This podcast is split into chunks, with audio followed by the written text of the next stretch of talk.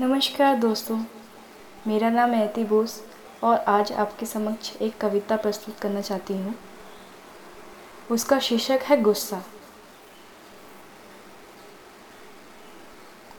तुम कौन हो, कैसे हो, अपने हो या पराए हो, दोनों में नाश करते हो, मिठास भरे रिश्ते को पल भर में ख़त्म करने की शक्ति रखते हो।